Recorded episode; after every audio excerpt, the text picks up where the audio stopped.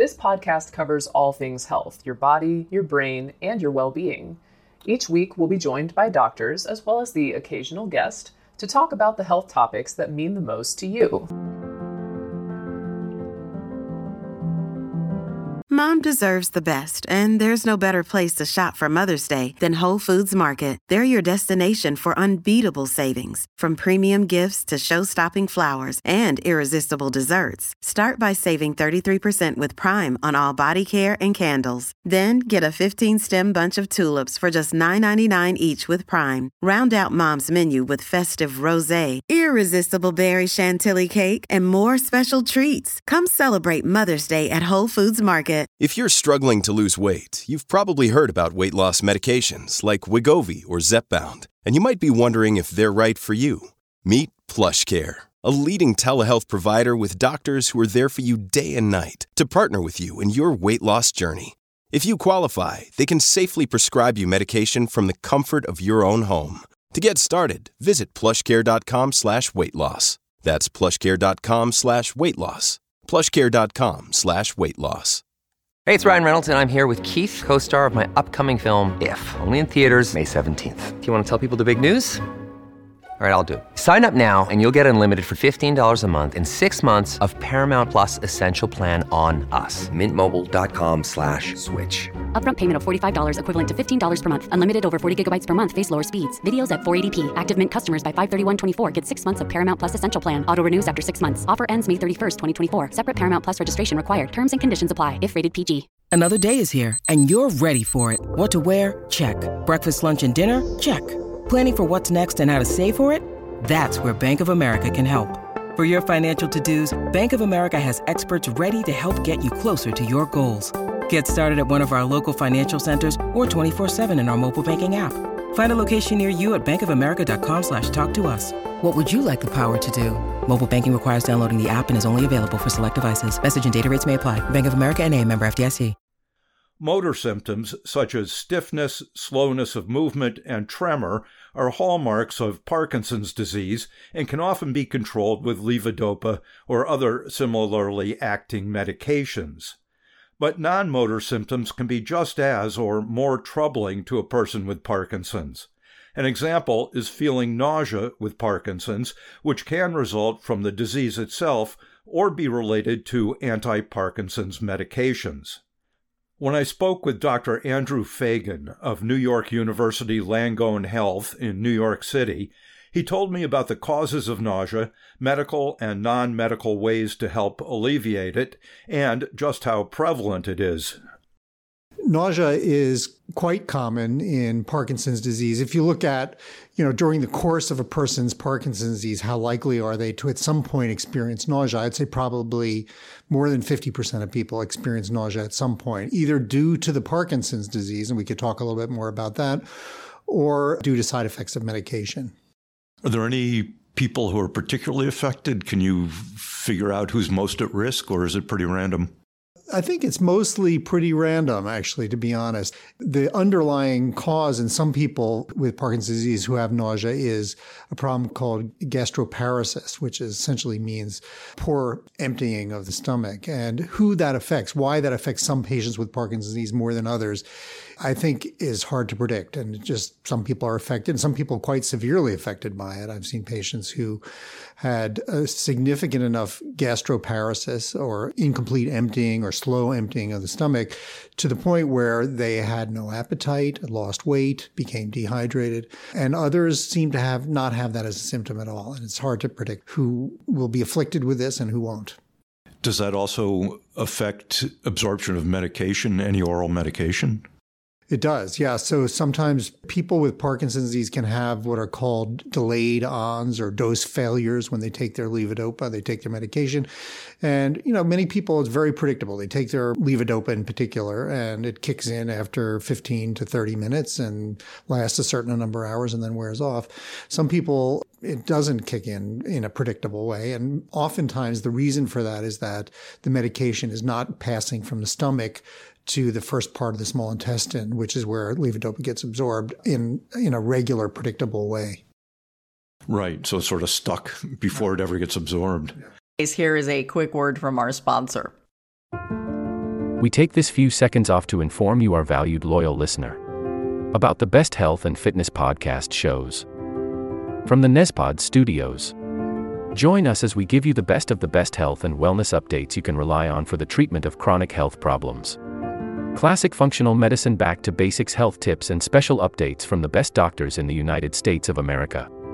Check out this health and wellness podcast shows. Explore Health Talk Weekly, Healthy Lifestyle Matters, Excellent Health Digest, Healthy and Free Daily, and last but not least, Weekly Health and Fitness Corner. Also, check out Nasty Boy CC, the truest story never told fiction podcast, for that real life on the go experience with the 27 year old Golden Boy, who made our guest invite number one list. He tells us about his story as it happens in real time and in real life. It's Nasty Boy CC, the truest story never told. Go get a load of that happiness because happiness is healthy as we know it. Join us every week as we continue to provide you the best of health and fitness wellness updates from around the globe. Enjoy the show.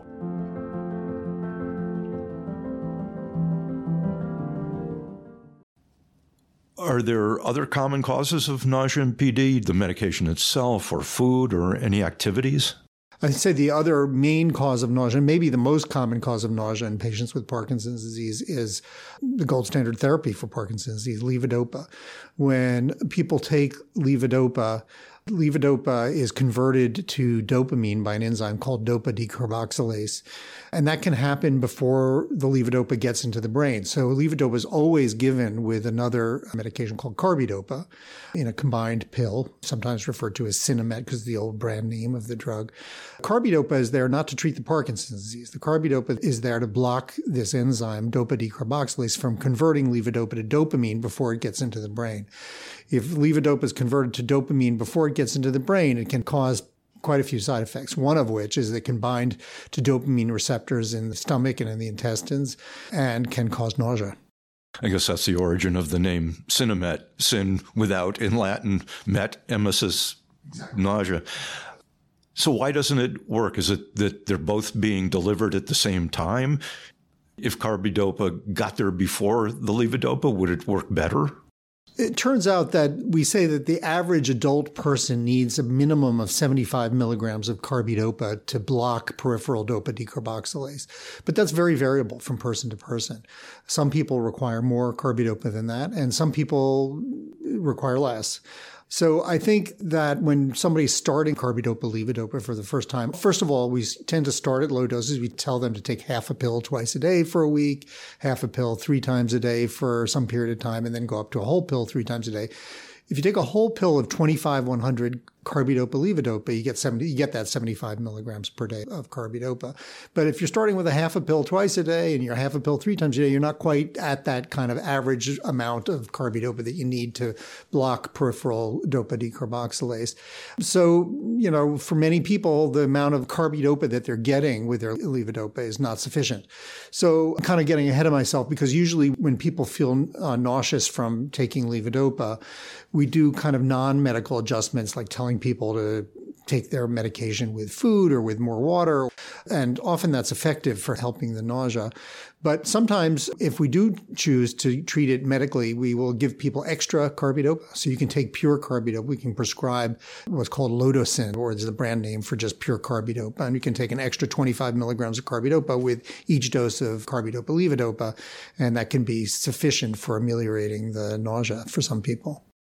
So, is the nausea really originating in the gut? I mean, there are central brain mechanisms which make you feel nauseous, but is it really because the levodopa is acting in the gut?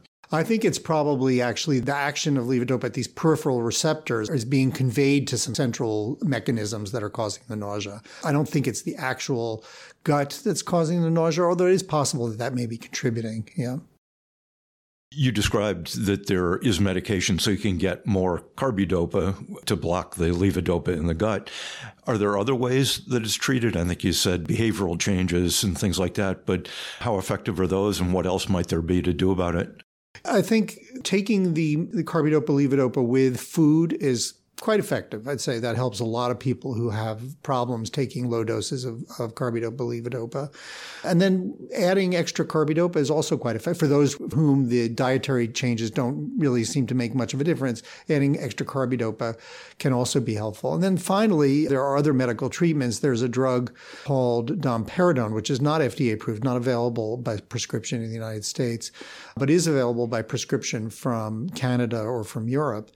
And that medication blocks dopamine receptors in the GI tract, does not cross the blood brain barrier, so it doesn't block dopamine in the brain. We wouldn't want to give a drug that blocked dopamine in the brain to somebody with Parkinson's disease for obvious reasons. People with Parkinson's have too little dopamine to begin with. If you give them a drug that blocks dopamine in the brain, you're going to make them worse. But this particular drug, domperidone, blocks dopamine only peripherally and doesn't get across the blood brain barrier. And so that drug can be very effective in blocking some of the peripheral side effects of dopamine or levodopa converted to dopamine. And sometimes we do resort to that. There are some risks associated with domperidone in that there have been uh, reports of people with increased risks of cardiac arrhythmias and other cardiac problems. And so, you know, when we do do that, we have to do it with some level of caution. Do the drugs that are approved in the U.S. that are often used for nausea interfere with dopamine, things like ondansetron and things like that, or are they effective here? You could use typical antiemetics, uh, we do on occasion. And those drugs are used in particular. Actually, one of the drugs that we use for Parkinson's disease that very commonly causes nausea is a drug called apomorphine, which is a potent dopamine agonist. And probably the mechanism by which it causes nausea is similar to how levodopa being converted to dopamine causes nausea. And so treatment with apomorphine requires pretreatment with an antiemetic, an anti-nausea drug like you mentioned, actually. But don't people use that as sort of a rescue medication for off periods? So do they get nauseous when they inject that? Well, they have to pre medicate with one of these drugs, yeah. Either as an injection or it's now available as sublingual. And even so, you still need to pre medicate with an antiemetic. How long does the nausea last? Does it actually interfere with them eating something and they get deficient in calories, or does it pass and they can then eat regularly? So the nausea that is associated with gastroparesis in some patients with Parkinson's disease, it can vary in severity. It can be mild nausea now and then that doesn't seem to have an impact on their weight. I have seen patients with Parkinson's disease who became almost cachectic because of this feeling of fullness in their stomach always, even when they're not full, and very significant effect on their appetite. And so they don't eat as much and lose weight. So it's quite variable, actually. Cachectic meaning they lost so much weight that they're very skinny and are kind of not getting enough nutrition. What other behavioral or dietary changes? Are there certain foods that are worse than others, or is just generalized you can't tolerate anything when you're feeling nauseous? I mean, occasionally you'll see patients who will say certain foods seem to make it worse than others. But I would say I, I, couldn't give any kind of generalizations about that. You know, when we start telling people to leave their carbidopa levodopa with food, it gets into the issue that a lot of people are familiar with these days that protein can interfere with the absorption of levodopa. And so I would say that I try to minimize that as a concern. Most people who are just starting on levodopa are not really noticing either too much on off types of fluctuations, uh, meaning their levodopa is kicking in or it's wearing off. And so uh, this kind of difference between whether they take it with protein containing food or not is not a big difference. And so I try to minimize that. But for some people, that could be an issue. If protein interferes with the absorption of levodopa, does it also ameliorate some of the effects in the gut, or it's just bad news? You're not absorbing it, but the levodopa is still causing nausea. It would limit the amount of levodopa you're absorbing, and so it would reduce the amount of levodopa being peripherally converted to dopamine. So it could alleviate the nausea by that mechanism.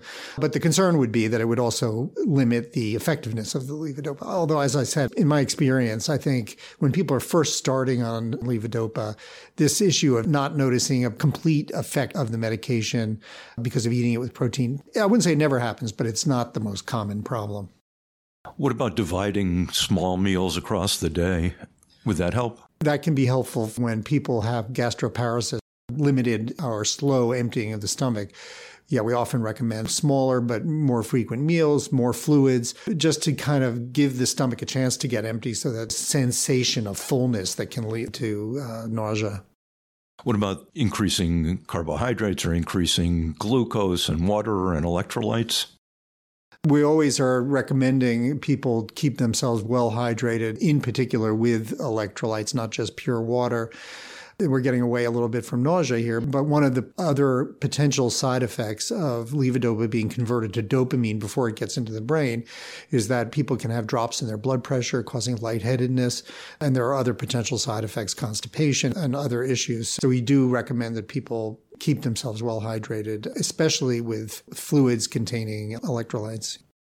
And of course, exercise is recommended for everything. Is it recommended here?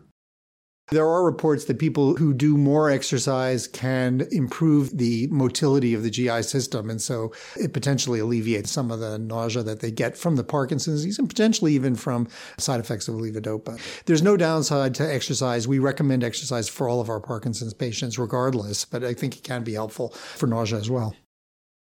I guess if you had to encapsulate the overall recommendation, what would you tell people who either want to avoid nausea or have to deal with it? So I would say, first of all, I think figuring out the cause of the nausea is important. Is it from the Parkinson's disease or is it a side effect of medication? If it's from the Parkinson's disease, from the poor gastric emptying, for example, poor GI motility, things like what we talked about, eating smaller meals, keeping yourself well hydrated are important, non medical ways of dealing with it. I think if you're just getting started on levodopa and it's obvious, in many cases it is just obvious that that's what's causing people to get nauseous. They take their medication, they get nauseous. Some period of time later, the nausea goes away. In that situation, the first thing we usually advise people to do is to try to take the carbidopa levodopa with food and with a reasonable amount of water. If that doesn't work, then you should talk to your doctor about it. And there are other things that can be done, such as extra carbidopa with the medication. And of course, we always recommend exercise as well. You don't want to just keep adding drugs upon drugs and things like that, but are there drugs that promote gastric emptying? As I mentioned, this drug domperidone, which blocks dopamine, but only peripherally, essentially works that way but it's not available here, so people have to order it from Canada. Right. And there are other drugs that also block dopamine that promote GI motility and gastric emptying, like a brand name drug called Reglan or metoclopramide. But that drug is really contraindicated in people with Parkinson's disease because it crosses the blood brain barrier and blocks dopamine in the brain. So that's not really a viable treatment. Is there anything important or interesting we've missed? My feeling about nausea in Parkinson's disease is that most people can find a way to tolerate their medication. Most people can find a way to ameliorate some of the nausea that can come with Parkinson's disease. For those who struggle with it, it can be very frustrating and it can lead to the need to take drugs like domperidone, although we try to avoid it as much as possible. Very good. Good advice. Thank you. My pleasure. This will conclude the episode. Thanks for tuning in. If you like what you hear, please leave a comment and subscribe. Thank you. This will conclude the episode. Thanks for tuning in. If you like what you hear, please leave a comment and subscribe.